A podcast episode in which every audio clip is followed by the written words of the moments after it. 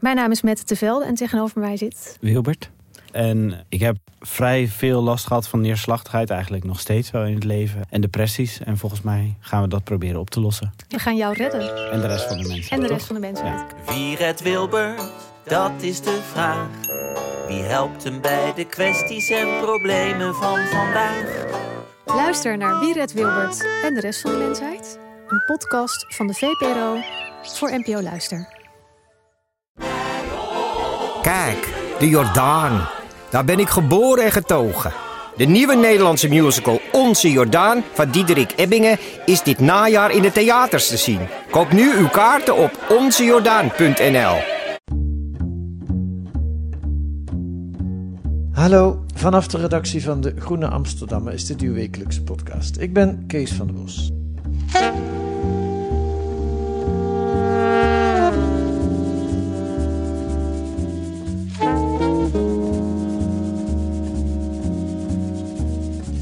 Dat Nederland een grote slavenhandelaar is geweest in het verleden, dat is bekend.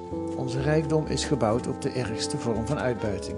Maar dat die slavernij al rond 1600 begon en dat de slavenhandel naar het Verre Oosten nog omvangrijker was dan die, dan naar Zuid-Amerika, dat is minder bekend. De eerste tot slaaf gemaakte waren twee jongens, Laurens en Madagaskar, waarschijnlijk 16 en 12 jaar oud.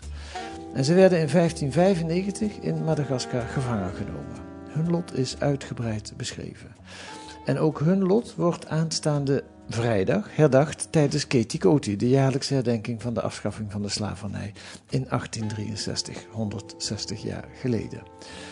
Leonard van der Valk deed een bijzondere ontdekking en schrijft daarover deze en vorige week uitgebreid in De Groene. Welkom Leonard. Dankjewel. En je hebt iemand meegenomen, Isa Pichlayama, nee, Isa Pichlayama, ik moet het wel goed uitspreken, masterstudenten aan de VU. Welkom Isa. Dankjewel. Leonard, ik begin bij jou. Ehm, je bent freelancer, Mhm. je schrijft over van alles, vaak over muziek. Ik kwam een boek tegen van jou over het mislukte experiment van de correspondent om naar de Verenigde Staten te gaan. Ja, klopt ook. Dat is, dat is, waarom lach je? Nee, nee, ik had die even niet verwacht. Want, eh, Ja, oh ja, ja. Hoe kom je nou op dit onderwerp, slavernij? ja, dat, dat komt wel een beetje toch uit de muziek voort. Eh, dus ik, ik heb veel geschreven over hoe, eh, ja, hoe muziek zich eigenlijk beweegt rondom de Atlantische Oceaan. Nou, daar heeft eh, het slavernijverleden een grote invloed op. Hoe natuurlijk. muzieksferen elkaar beïnvloeden? bedoel? Ja, precies. En, en, en nou ja, heel veel muziek die wij, wij horen, van jazz tot blues tot rock and roll eigenlijk, hip-hop. ja, da- daar zit natuurlijk uiteindelijk al, al- allemaal eh, een slavernijverleden achter. Want er zijn allemaal Afrikanen uiteindelijk eh, in eh, Noord- en Zuid-Amerika terechtgekomen. Ehm, dus dat kun je ook zeg maar historisch bekijken. En ehm, vanuit daar ben ik, ben ik de laatste jaren gaan, gaan zoeken naar ehm, wanneer is het eigenlijk begonnen. Niet zozeer per se de muziek, maar op een gegeven moment vragen gesteld van wanneer kwamen de eerste Afrikanen in Noord-Amerika aan. En toen ik dat een keer had uitgezocht, wat overigens met eh, Nederlandse inmenging eh, kwam, eh, tot stand kwam. Ehm, toen dacht ik, ja, dat moeten we eigenlijk ook eens weten over Nederland. Wanneer is nou eigenlijk het eerste geval van slavernij? Want we weten veel over de afschaffing. En veel over ja, de omvang daarvan op het hoogtepunt. Maar eh, op het moment dat ik vragen stelde over het begin ervan, was eigenlijk heel erg veel onduidelijk. Ook vanuit de kant van historici. Is daar niet een heel helder antwoord op. En het begint echt zoals je nu zegt, het begint met een eigen vraag van wanneer is dat eigenlijk begonnen? Eh, ja, ja. En Dat- toen had je nog geen idee wat dat zou gaan opleveren. Nee, niet precies. Nou, eh, is het eerste verhaal wat je snel tegenkomt, is het verhaal wat deze week erin staat van eh, 1596, als er 130 Afrikanen in Middelburg aankomen. Ja. Dus dat is een logische om mee te beginnen. Nou is het zo dat dat altijd heel erg wordt gezien als een, als een vreemd voorval. Een, eh, ja, eh, eigenlijk iets wat, wat, eh, wat een toeval zou kunnen zijn. Ehm, maar naarmate ik me er verder in eh, verdiepte, kwam ik eigenlijk zoveel andere voorbeelden tegen die niet goed beschreven zijn. Die ook niet in databases staan bijvoorbeeld. ja. Ehm, dat, eh, ja, dat ik al snel het vermoeden kreeg van, nou ja, volgens mij is dat niet een voorval. Maar als we eens goed gaan zoeken, dan, dan kun je daar eigenlijk eh, alweer wat meer structuur in vinden. En er zijn een heel aantal uh, historici die dat inmiddels ook uh, ja, wel, wel onderschrijven. Maar het is nog steeds niet goed uitgezocht. Nee. Nee, je beschrijft het nu een beetje by the way, zal ik maar zeggen. Maar eigenlijk is het een tamelijk spectaculaire conclusie van jouw onderzoek. Dat de slavernij al veel eerder begonnen is dan we tot nog toe dachten. Dus al Mhm. rond 1600. En niet als incident, Ja. maar ook echt als structureel. Mhm. En, en, en, en eh, nou noem ik maar meteen de grootste conclusies van jullie onderzoek, dat de slavenhandel naar het oosten veel groter was nog dan die naar de Verenigde Staten, Zuid-Amerika bijvoorbeeld. Ja, ja daar, worden dus, eh, dat is alleen te onderbouwen met schattingen. Want eh dit is dus heel erg eh, moeilijk, omdat er geen database is, omdat er heel weinig onderzocht is over die slavernij in de Oost. Maar de schattingen daarvan, die, liggen, die beginnen al hoger dan het totaal aantal wat we nu weten van de transatlantische slavernij. Ja. En dat is overigens iets wat, wat bijvoorbeeld een historicus als Reggie Bai al in 2015 ook daarover heeft geschreven. En Matthias van Rossum ook. Maar het zijn verhalen die niet, eh, nog niet echt tot het eh, collectieve eh, geheugen of het collectieve bewustzijn rond slavernij eh, zijn doorgedrongen. Want dan gaat het toch eigenlijk altijd om de transatlantische Ja. slavernij. Zo erg zelfs dat als, je, als er overzichten worden gepubliceerd, dat, je, dat die dan de titel eh slavernijverleden van Nederland hebben of zo. En dan blijkt dat dat eigenlijk alleen maar over het transatlantische gaat. Waarbij we dus naar schatting 600.000 tot 1,1 miljoen mensen even buiten dat verleden laten. ja, en dat is ongeveer twee keer zoveel als dat er geschat wordt dat daarna. Ja. Ja, ik wilde straks nog van alles weten over het onderzoek, want dat lijkt me eh, nogal een opgave, ook gezien wat, je, wat jullie allemaal boven tafel hebben gekregen. Ehm, eerst even over de eerste tot slaaf gemaakte. Ik geloof dat ik nu naar jou ga kijken, Isa, want daar... Nou, laat ik het eerst open vragen. Wat is jouw betrokkenheid bij het onderzoek van Leendert?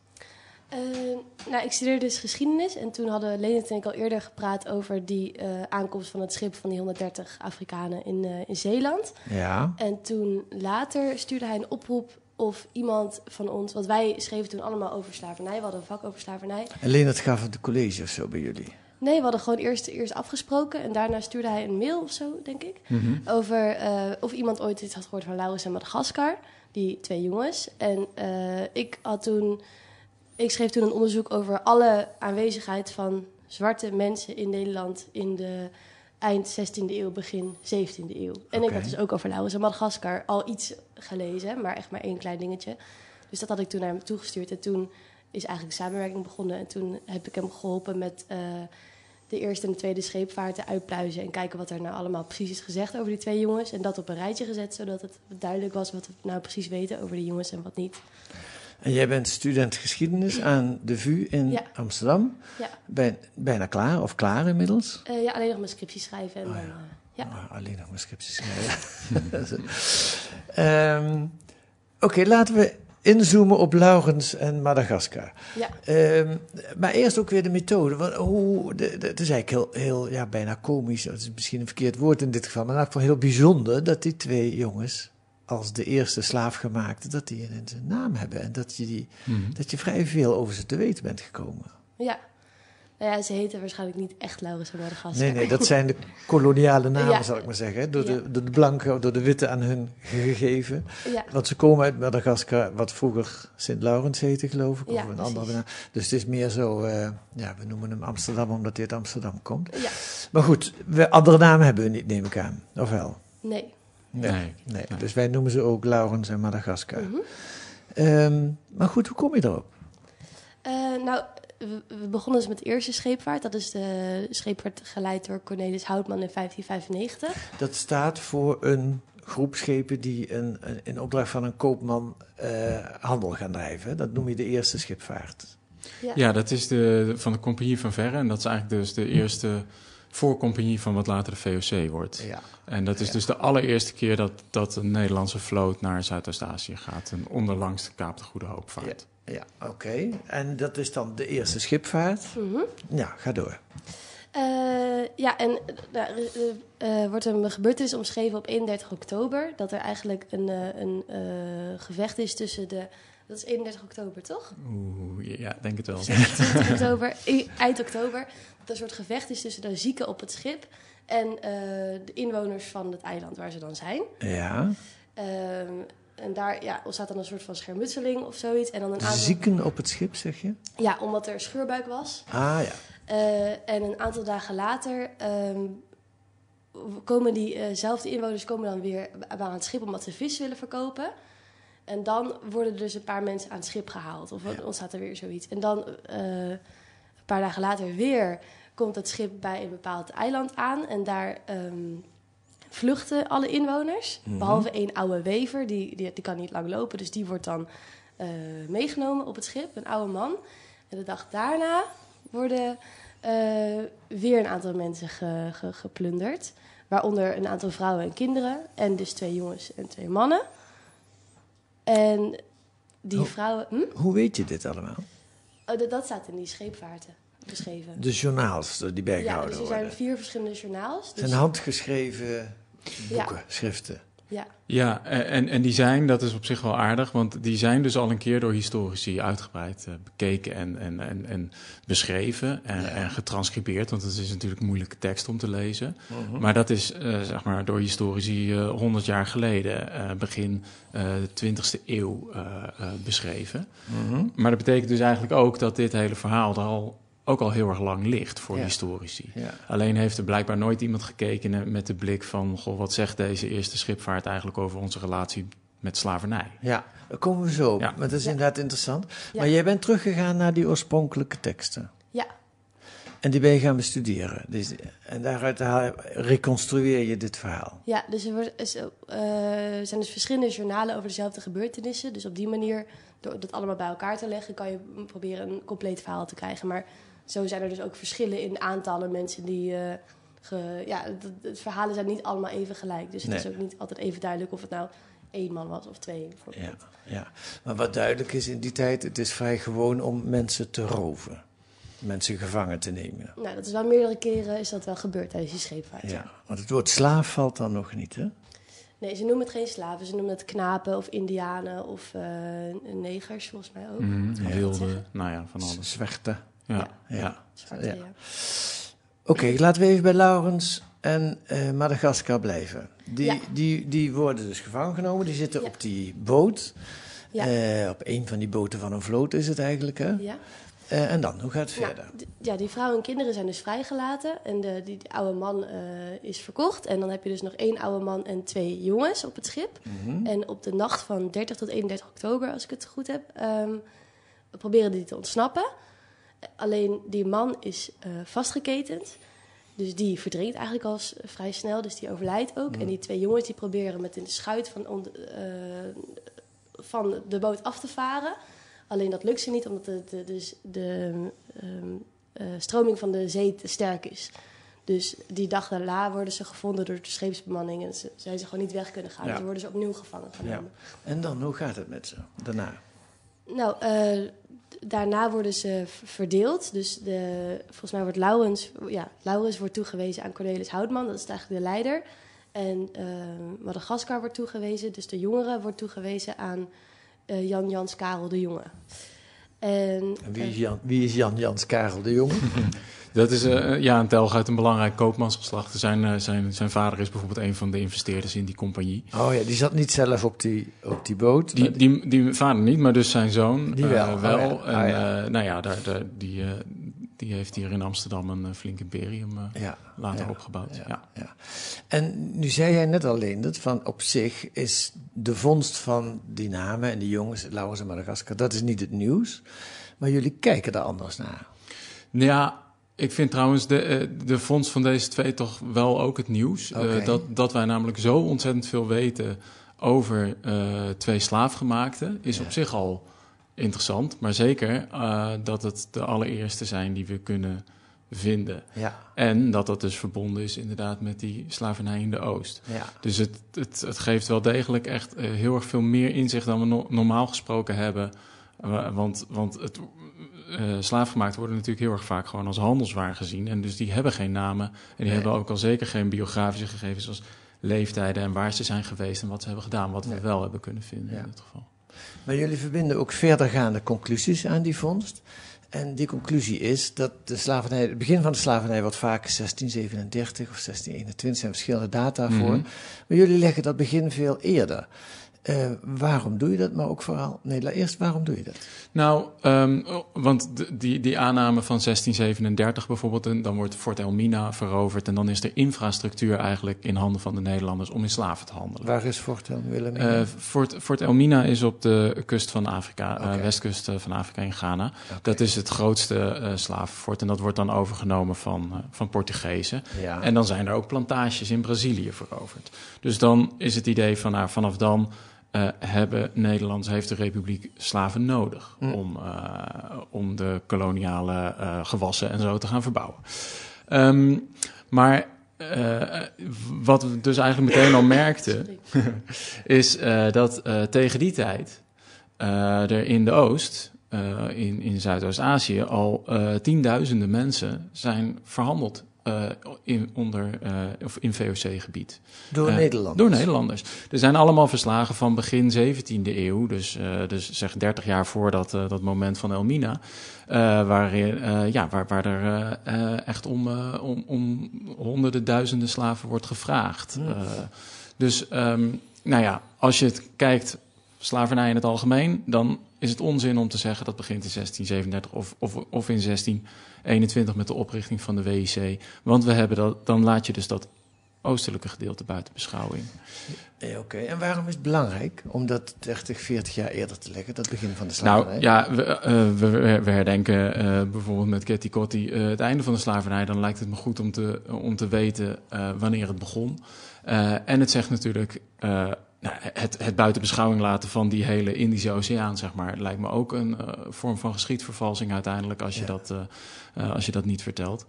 Ehm, eh, dus, en het laat ook heel erg zien dat, ehm, eh, dat, dat voor Nederland, voor Nederlandse handelaren, er eigenlijk al heel erg snel een, een soort scheiding komt eh, tussen woord en daad. Dus er wordt nog lang gezegd van, kijk, iedereen is het erover eens dat het, dat het moreel onjuist is, slavernij. ja, dat, dat vond ik, dat wist ik niet. Dat vond ik opvallend om dat in, in jouw, jullie artikel te lezen.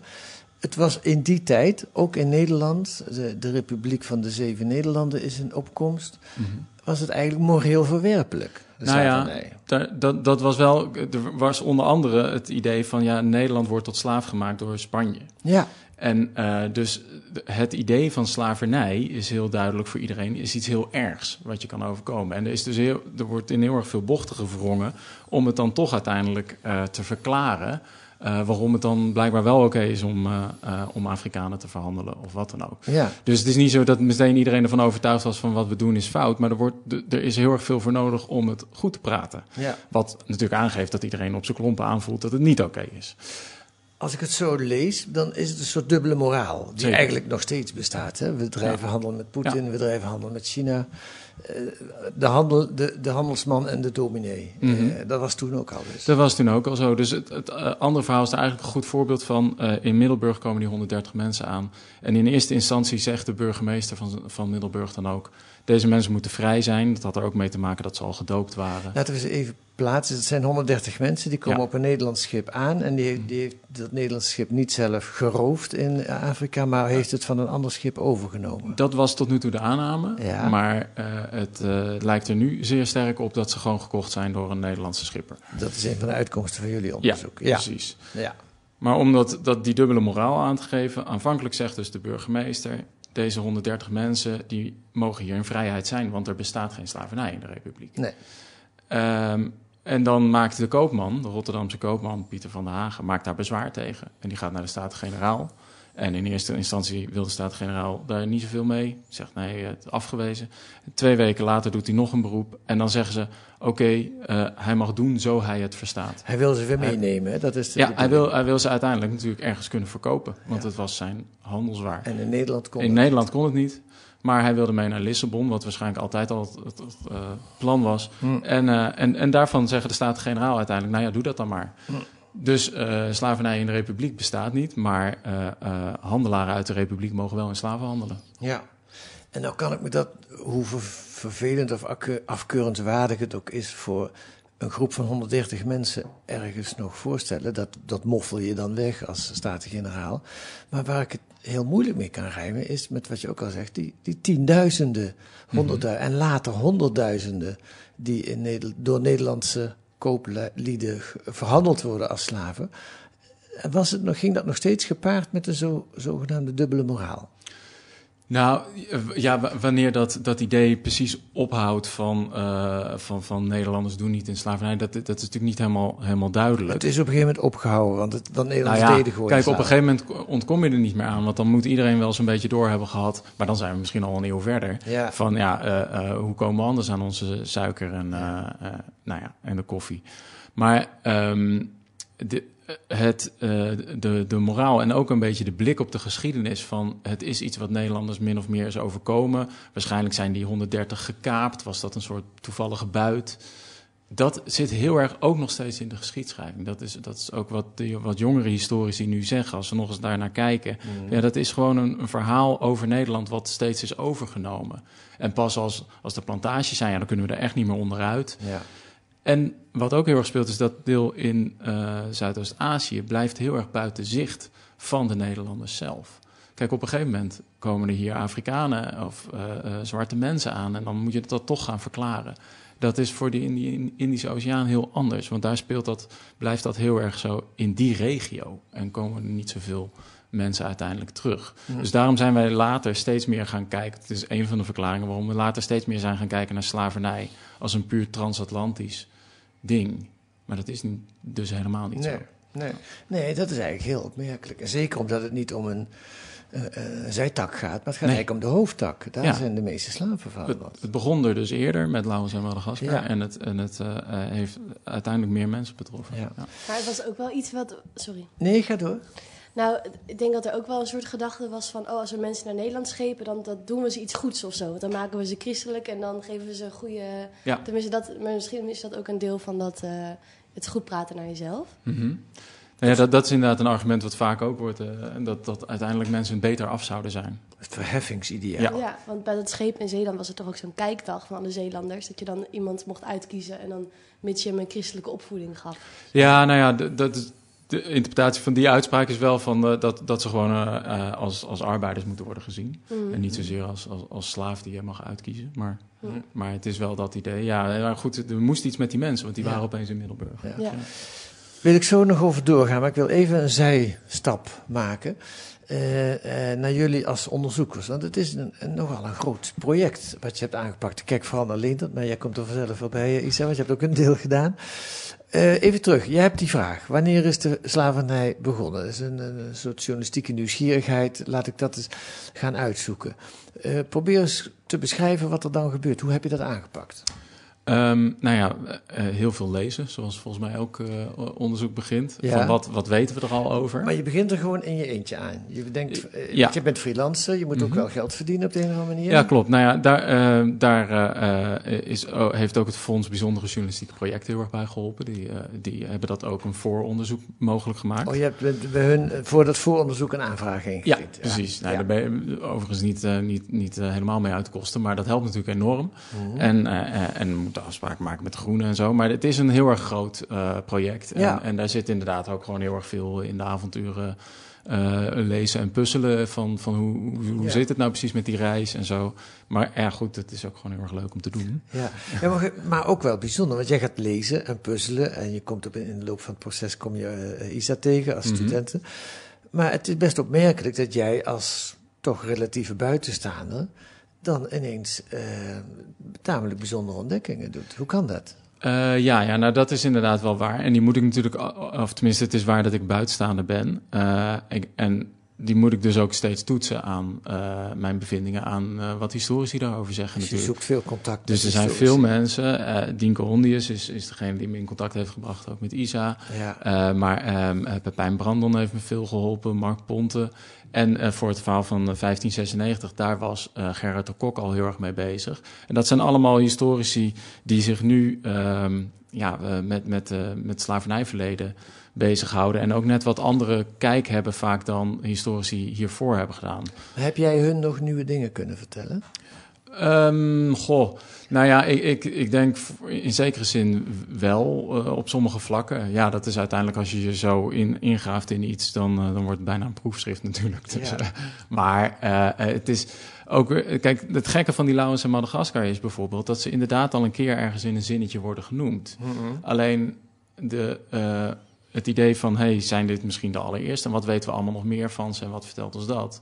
Dat is, dat is een vraag die nog niet echt gesteld is. En uh, ook het bezien van die hele vroege periode, daar is eigenlijk niet zo heel erg veel uh, over bekend. Ik kwam gewoon nog uh, schepen tegen waarvan dan gezegd werd van nou, onderdeks zit het vol met slaafgemaakten. die helemaal niet beschreven zijn in, een, in overzichten of in databases. Dus wat ook een beetje het idee geeft van als ik die zo en passant tegenkom, dan is er natuurlijk nog veel meer. Ja, ja. ja. goed lezen, praten met historici. Uh, heb je, ben je ook in de originele documenten gedoken? Ja, voor, uh, voor dat verhaal van de uh, 130 in Middelburg wel. Ja. En dat werd echt een puzzel van wat heeft die kapitein nou precies uitgespookt. En, ja. en daarvoor hebben we ook wat nieuwe documenten ja. kunnen vinden. Ja, en, en ook daarvoor heb ik dan uiteindelijk natuurlijk ook hulp nodig bij mensen die dat, dat schrift goed, goed kunnen lezen.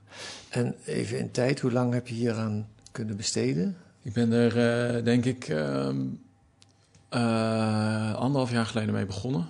Uh, maar goed, ben ik niet fulltime bezig. Maar uh, dat is wel een beetje het tijdspad. Ja, ja. Oké, okay, ja, wel bijzonder. Um, laten we even verder kijken naar Laurens en, en Madagaskar. Ik kijk weer naar jou, Isa. Kun je in wat grotere stappen vertellen hoe het... Ze komen op een gegeven moment aan in Zeeland. Zo, hoe, nee, ze komen... Tessel. Oh ja, ze komen ja. op Texel aan. Ja. Verdomd, ja. Uh, en dan, hoe gaat het verder?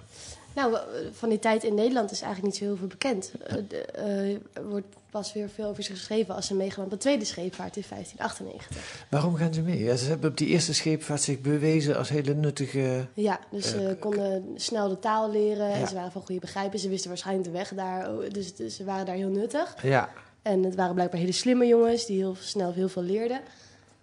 en toen zijn ze dus later meegaan op die tweede scheepvaart. Dus waren ze toen tot slaafgemaakte? Of waren ze als ze echt serieuze matrozen aange, ingehuurd, weet je dat? Nou ja, ze waren kajuitsjongens, dienstjongens. Dus ze, ze, ja, waarschijnlijk wa waren het slaafgemaakte, maar dat werd dus niet expliciet gezegd dat ze nee. slaven waren. Er werd nee. gesproken van zwarte of knapen en ze ja. werden verdeeld onder Cornelis Houtman en Jans, ja, Jans, Jan Jans Karel de Jonge. Dus als zodanig ja. gingen ze ook mee op die tweede schipvaart. Ja, dus waarschijnlijk stonden ze wel onder hun als een soort dienaar, niet ja. als een uh, onafhankelijk mens. Dat betekent dat ze drie jaar nadat ze ge gekaapt waren, stonden ze weer vlakbij, uh, kwamen ze met de tweede schipvaart weer vlakbij Madagaskar. Ja. ze waren dus op twee verschillende schepen zaten ze. Ze zaten niet meer op hetzelfde schip.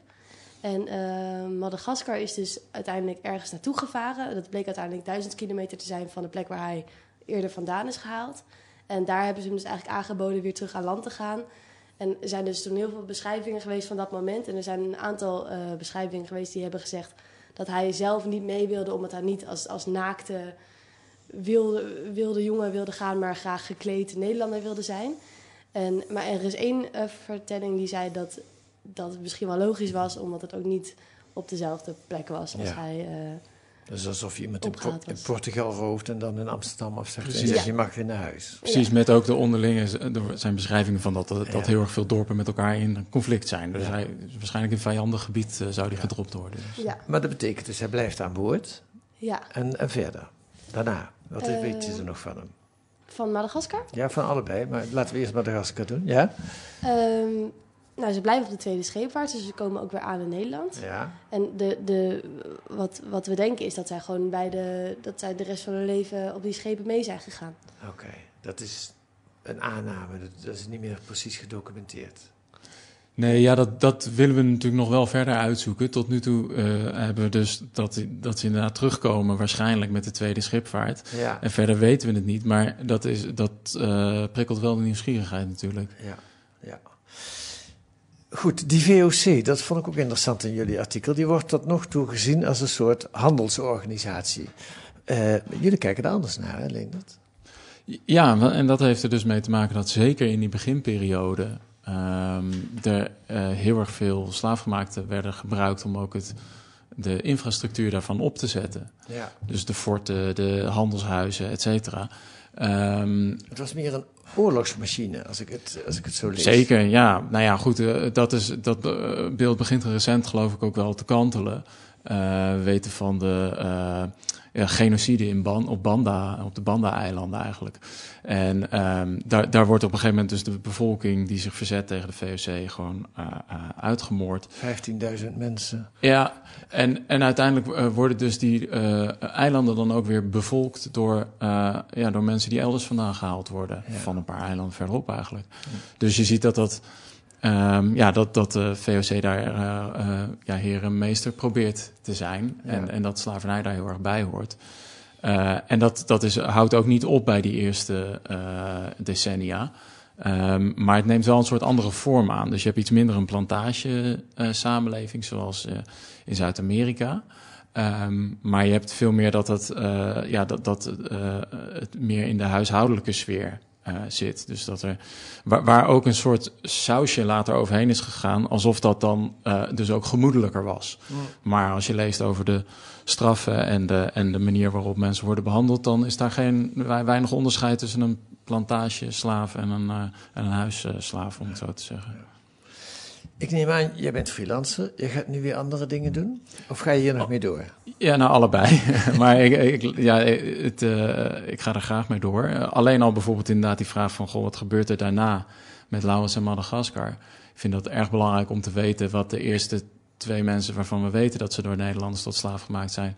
hoe dat dan verder verloopt. Het zou ook heel goed kunnen dat ze hier in, uh, in de Republiek, zeg maar uh, meer vrijheid hadden hoor. Want er mm. zijn uh, zeker ook documenten uit die tijd van, van vrije uh, zwarte Nederlanders. Ze zijn ook gedoopt hè, op enig moment? Ja, Laurens is gedoopt. Of alleen Laurens? Ja, op die, op die tweede schipvaart op het eiland Mauritius, dus mm. tussen de dodo's, mm. is hij gedoopt. En, en dat is op zich ook aardig dat dat waarschijnlijk de eerste zendeling is geweest. Dus er was een zieke broeder mee of een, een, een, een geestelijke, dat ging samen. Die daar dus ook doop uh, ceremonies deed, terwijl ja. het eigenlijk niet mocht. En is die later door de kerkenraad uh, voor op zijn vingers getikt. Maar tegelijk zeiden ze, nou ja, ga daar eigenlijk maar mee door, want hij zou weer op een nieuwe reis gaan. En dan mag je mensen die in duisternis leven, dus kortom die nog niet tot het christendom zijn bekeerd, uh, in Afrika mag je, mag je bekeren. Mm -hmm. En dat, ja, dat, is waarschijnlijk de eerste zendeling geweest van Nederland.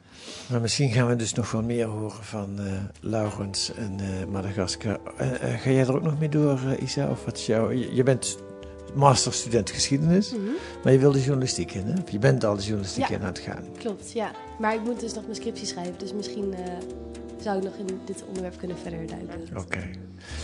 Nou, dank jullie wel allebei voor deze, dit gesprek. Leendert van der Valk en Isa Pilayama.